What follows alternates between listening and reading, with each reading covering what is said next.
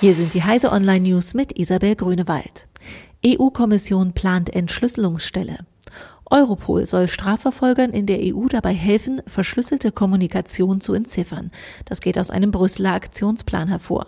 Dafür sollen insgesamt 86 neue einschlägige Stellen vor allem beim European Cybercrime Center in Den Haag eingerichtet werden.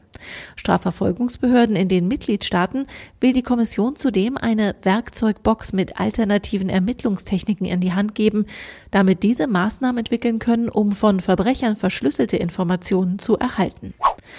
Motorola Solutions entwickelt neue Technik für Feuerwehr und Polizei.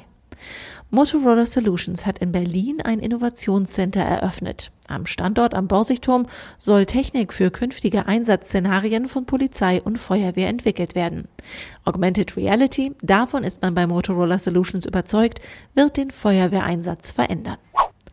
Hacken für den guten Zweck. Der Internetkonzern Google baut sein Bug Bounty Programm aus und will künftig auch Prämien für Lücken in eigenen Android-Apps zahlen. Das Programm ist auch für andere ausgewählte App-Entwickler offen.